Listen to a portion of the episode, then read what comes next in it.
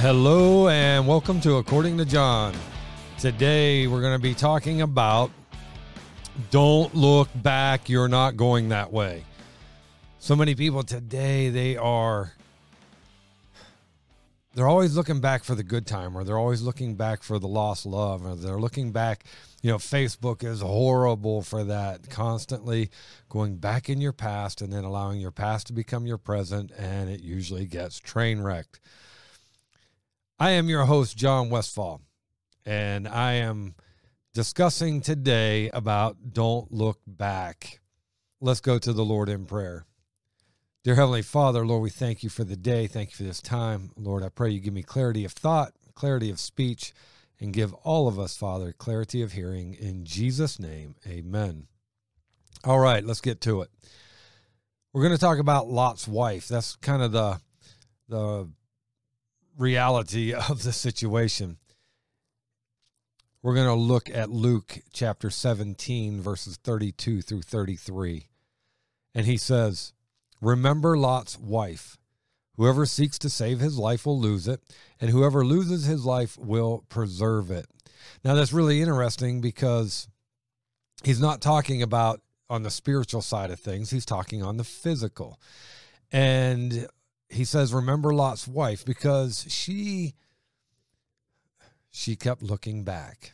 She didn't just look back once, like at a quick glance and go, Hey, uh, wow, look at that fire. She looked back and with a longing in her heart was missing the life she had in Sodom and Gomorrah. Let's look at this real quick. Now, to set the, the stage for what's going on here, in Luke chapter 17, the uh, the Pharisees they asked Jesus a question, and that starts in verse 20, Luke 17, 20. Now, when he was asked by the Pharisees when the kingdom of God would come, he answered them and said, The kingdom of God does not come with observation, nor will they say, See here or see there, for indeed the kingdom of God is within you. And then he turns and he looks at the disciples. And as he's looking at the disciples, he says, Listen, the days will come when you desire to see one of the days of the Son of Man, and you will not see it. And they will say to you, Look here, or look there. Do not go after them or follow them. For as the lightning that flashes out of one part under heaven shines to the other part under heaven, so also the Son of Man will be in his day. But first he must suffer many things and be rejected by this generation. Verse 26 And as it was in the days of Noah, so it will also be in the days of the Son of Man. They ate, they drank, they married wives, they were given in marriage until the day that Noah entered the ark, and the flood came and destroyed them all. Likewise, as it was also in the days of Lot, they ate, they drank, they bought, they sold, they planted, they built.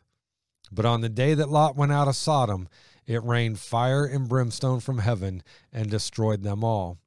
Even so, it will be in the day when the Son of Man is revealed. In that day, he who is on the housetop and his goods are in the house, let him not come down to take them away. And likewise, the one who is in the field, let him not turn back remember Lot's wife. See, what he's saying is listen, guys, the day is going to come when the return of Christ happens. And when it does, you run toward him. You don't run back to the world. And when he talks about being on the rooftop, he's talking about don't go down into the house and try to retrieve the things that are of the world. You run. And at that time, on the houses was attached a staircase. So the staircase would go all the way to the roof. And what he's telling them is you get on that staircase, you run off the roof, you get into the street, and you head for the mountains. Man, if you seek to save the life you had before Christ, you're going to lose it. So therefore, you let that life die and you live for Christ. And that's what we're going to talk about today. Don't look back. If you're a Christian, you should not be looking back to the old life and the way it was. You should not be longing for the things that Christ saved you out of, the things that he pulled you out of, that he took you away from. You know, when we when we look at this, and there's so many people in the Bible. You know, uh, he didn't say, remember Korah or Dathan or Abiram. They died suddenly. And he didn't say, remember Nadab and Abihu, who were burned by the fire of God, and he didn't say, Remember Uzzah, whom God struck dead in the moment. He said, Remember Lot's wife. Lot's wife had the opportunity to run from that sinful world, from all the things that was consuming them.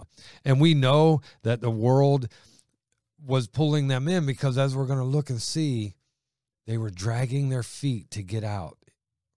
The angels are there. They're telling them, Get out of this town. God is going to burn it up. And they drug their feet. You know, we live in a time and in a day where the greatest contagion of sinful worldliness that has ever existed. And we're going to go and be worse than the days of Noah. The days of Noah, man, they they didn't want to believe in God. They didn't follow God. They had nothing to do with God until the rain came. And boy, when the rain came, I promise you, they were thinking, oh my goodness, what have we done? We find in Genesis 19 the event of Lot's wife. And I think we need to go back and look at that and see how it was set up. God determined he was going to destroy Sodom and Gomorrah. We find that in Genesis 18. And then in Genesis 19, two angels they warn Lot in 19:1. They show up to Sodom and Lot is at the gate. He's sitting at the gate. That tells us that he had some prominence. He met them coming in. And then we read in 1912 through 13, and it says, Then the men said to Lot, now the men are the angels, Have you anyone else here, son in law, your sons, your daughters, and whomever you have in the city? Take them out of this place! Exclamation point uh, being very emphatic. Get them out of here. And you know, if you have sons, daughters, family, don't you want to get them out of the world? Don't you want to share the gospel with them so that they have a chance to go to heaven, to escape the fire in the brimstone that is called hell? But yet, for some reason, we're content to leave them sit because we don't want to offend nobody. I mean, that frustrates me so bad. We have the answer. We have the answer to life. And yet, in the fear of offense, we keep the best kept secret to ourselves. Verse 13, they say, For we will destroy this place because the outcry against them has grown great before the face of the Lord, and the Lord has sent us to destroy it. The outcry, the blood of those who have been killed, those who have been abused, had become so great that God had enough and he's going to destroy Sodom and Gomorrah. And the truth is, today, we live in such a time where perversion of the world is accepted and that which is good is now called wrong and it's not accepted. The good is not accepted, but the wrong, the wrong, oh, that's okay we're letting criminals out of jail and we're putting patriots in jail. It is one of the most disgusting, perverted times in my history. And the Bible told us and warned us, clearly warned us, that the day will come when good will be bad and bad will be good, or good will be evil and evil will be good. And we're seeing it. So the next day comes at dawn, and the angels hurry. They grab hold of. They're like, "Hey, Lot, it's time to go, buddy." And Lot, we find in Genesis 19, 16, and 17. And while he lingered, while Lot lingered, the angels are telling them, We are going to consume this place. It is going to be burnt to the ground with nothing left, and everybody in it is going to die. And Lot lingered. It says, while he lingered, the men took hold of his hand, his wife's hand, and the hands of his two daughters, the Lord being merciful to him, and they brought him out and set him outside the city. They're dragging their feet. And finally the angel said, "Listen, you got you got to go and grab them by their hands and drag them out of the city. They get them to the outside of the city." Here in verse 17. So it came to pass when they had brought them outside that he said, Escape for your life. Do not look behind you, nor stay anywhere in the plain. Escape to the mountains, lest you be destroyed. Lot's not happy with that. As a matter of fact, Lot had a problem with it because in 18, Lot starts pleading for more. You know, just the fact of being saved, that God's mercy was on him, God's grace was extended to him. He was going to be saved from death, and that wasn't sufficient. Verse 18, Lot goes on. It says, Then Lot said to them, Please, no, my lords.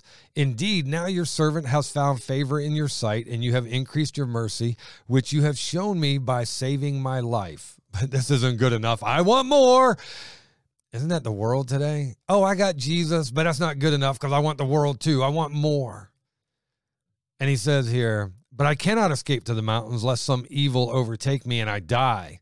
See now, this city is near enough to flee to, and it is a little one. Please let me escape there. Is it not a little one? In other words, you're not going to destroy that place either. And he says, My soul shall live. And he said to him, the angel says to Lot, See, I have favored you concerning this thing also, and that I will not overthrow this city for which you have spoken. Hurry, escape there, for I cannot do anything until you arrive there. And he's like, Okay, look, I'm going to give you another one, and I'm not going to consume that city because you've asked me not to, but you got to go. You got to get out of here because I'm going to destroy the city. And we see that Lot hesitates. And then, as it goes on in verse 26, because they run out of the city and the angels do exactly what they said they were going to do. Here comes fire and brimstone raining from heaven. And in verse 26, it says, But his wife looked back. And they were already told, Don't look back. Don't look back. If you look back, it's going to cost you your life. Verse 26 But his wife, Lot's wife, looked back behind him, and she became a pillar of salt. People go, Oh, that is so trifling to kill her over looking back. I mean, what sin was that? She looks back and see anybody would look back if their city is being burned, their home is being burned, especially from fire coming out of the heavens. Okay, admittedly, I would probably look back. And you probably would look back too. But they were told not to look back. And really, when you look up that word look, it literally means to gaze, it means to take it in and to consider or to pay attention to. So it wasn't just a look, it was it was a longing for. Her heart was still in Sodom and Gomorrah instead of being obedient to God. What I found in 1 Samuel 15, 22 and 23, in 22 it says that it's uh, to obey is better than sacrifice. And then in 23, which is probably kind of shocking. But we're talking about the holiness of God and the sinfulness of man, and God just can't tolerate sin. But in 23 of 1 Samuel chapter 15, it says, Rebellion is as the sin of witchcraft. Rebellion is as the sin of witchcraft. It is blatant disobedience and choosing another God over the one true God. That is why she lost her life. She looked back. You know, we have this windshield. If you're driving a car, we drive, and the main thing to look through is the windshield. We wouldn't dare drive the car down the road looking in the rearview mirror, steadily watching where we came from, because that would lead probably to an accident and possibly death. And so, therefore, the rearview mirror is very small, and it's very small for a reason because what's behind us is nowhere near as important as what's in front of us.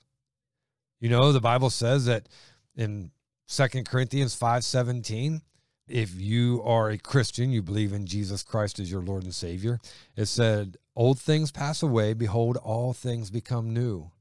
Why are you focusing on what God has delivered you from? Everything's new. You have the mind of Christ, or should have the mind of Christ now as you grow and mature and go through the process of sanctification, which is the process of growing and maturing. but we would never look back. A farmer would never get on his tractor and plow a field looking backwards because he can't see where he's going and he would do a crooked line and the moment he sees it's crooked back there it's too late he's got to try and correct it but if he doesn't look forward and continue to look forward he's not going to have a straight line and so we are told don't look back well she turned and she watches the flames falling from the sky and she allowed her desire for the world to cause her death, just as the fire consumed the city. God says, I'll deliver you, but you can't go back.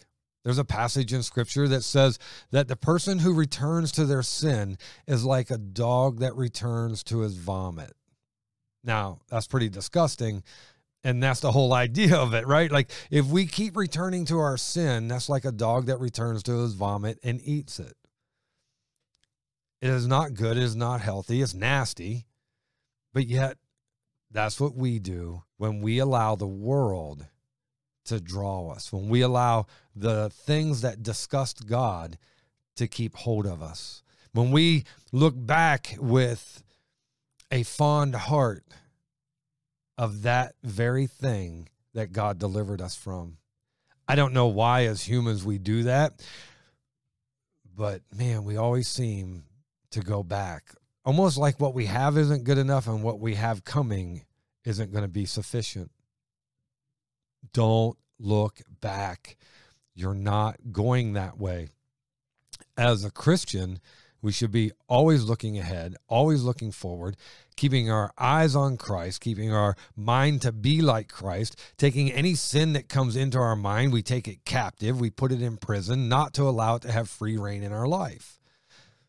And Lot's wife, she chose to not take anything of the world captive, but she took that which God was giving her, which was life, freedom she takes that captive so it doesn't have precedence in her life and then focuses on that that was killing her. So I don't know if God killed her because she was disobedient or because she was longing in her heart to have what was being consumed, the world. But either way, the the bottom line is she was rebellious against God. And God says that's like witchcraft to me in Judaism, if we go back and research it, which I did, obviously, Lot's wife became a symbol of a rebellious unbeliever. She is a symbol to this day of a rebellious unbeliever. Well, in Luke 17, 28 through 33, which I read earlier, Jesus is describing a future event. And he says, Look, there's not going to be any time for you to go back. Don't do what Lot's wife did. Let the world go. Let the things of the world go. They're going to get burned up. They're of no value to eternity. Let it go. But we have this problem of holding on to the world. It's one of those things where if your house is on fire and you're going to run in and grab all the valuables that you can grab at the risk of your life. And you're grabbing for things that don't matter in the end. Let it go. And that's what he's talking about. When Jesus says in Luke chapter 17, when he says in verse 33, whoever seeks to save his life will lose it, and whoever loses his life will preserve it. He's talking about the things that your life is made up of. For example, if you take a, a, vain person in the world who is all about money and the vanity is all about things, then they're going to go and grab as much as they can. We see it in the movies all the time, right? It's like grab the valuables and get out. And God says, those aren't valuables. I'm giving you a chance of life. And ultimately, that's all that matters. If you look at people that are in the hospital, they're losing their life, they have cancer, they have these diseases that are taking their life. I don't think you've ever heard one say, Boy, I wish I could spend another day in the office. Or, Man, I need to just get that car I wanted, or I needed to get that whatever it is that I wanted before I die. No, typically they're looking back at life and they're looking back at their family and they're looking back at what really matters, which is people. It's not things. And man, we get caught up in that and we lose both life and things. Well, we are fortunate, especially as Christians, in Ephesians 4 22 through 24, it says this that you put off concerning your former conduct, the old man which grows corrupt according to the deceitful lust. And that's what that's what Lot's wife had. She had a deceitful lust. In other words, she had a lust for the things in Sodom and Gomorrah. She had a lust for the people in Sodom and Gomorrah, which was corrupt to the core. And yet she wanted to go back to the corruption. For a Christian today, we are to put that off. We're to put the former conduct off. Quit looking back to what you were and look ahead at what you need to become, which is Christ like. Verse 23 says, And be renewed in the spirit of your mind. Verse 24, and that you put on the new man, which was created according to God in true righteousness and holiness. Guys, all that matters is that we pursue that which is good. And the only thing good is God. There's none of us that are good. The Bible says there is none good, no, not one. And when the rich man is talking to Jesus and he calls him rabbi, teacher, but he calls him good teacher. And Jesus says, Why do you call me good? There is none good but God. Guys, we need to pursue what is good, what is righteous, and what is holy. And if we get caught up in the things of the world, if we're constantly looking back, we're not going to see the pitfalls ahead of us. And ultimately, it will cost us everything. We see in 1 John 5 16 that he talks about uh, willful, deliberate sin can lead to death. And yet we still choose willful, deliberate sin. And sometimes it might not be death of the body as much as it is death of the spirit, death of our joy, death of our happiness, death of everything that matters. You know, Lot's wife, she chose to value in her heart, and that which she chose to value in her heart led to sin, and then the sin ultimately led to her death. And she gets turned into a pillar of salt. Now, I looked up pillar of salt and I started with the salt because I'm like, why did why did God turn her into salt? I really don't have anything but opinion on that, and so I really don't understand uh, the salt aspect. I wish I did had more for you on it, but what I did find interesting is she's described as a pillar, and if you look the word up pillar in the Hebrew, it refers to a garrison or a deputy. And I thought, well, that's strange. But then when you look up what a garrison or a deputy is, it is something set to watch over something else. And so here she is turned into a pillar of salt to watch over a dead city.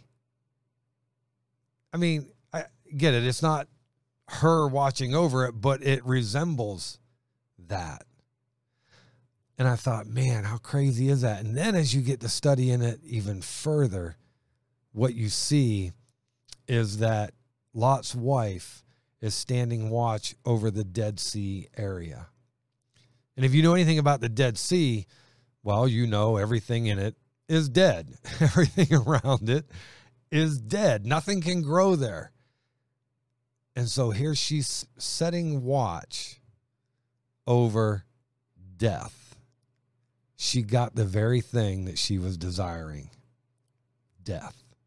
That's so crazy. But yet, that is what it looks like when we make a profession of faith and then we don't follow Christ, or we follow Christ and there's hesitation and we're not abiding in Him because we're abiding in something else. And the reality is, we too are looking at death because everything in the world is going to die. Everything, including the world, eventually. I mean, I'm not going to say that when Christ returns that it is the end of the world because it's not. It will be the end of the world as anybody ever knew it. But ultimately, in the end, it's all going to burn up. The entire earth, everything is going to burn up. Why are we trying to hold on to that which is dying?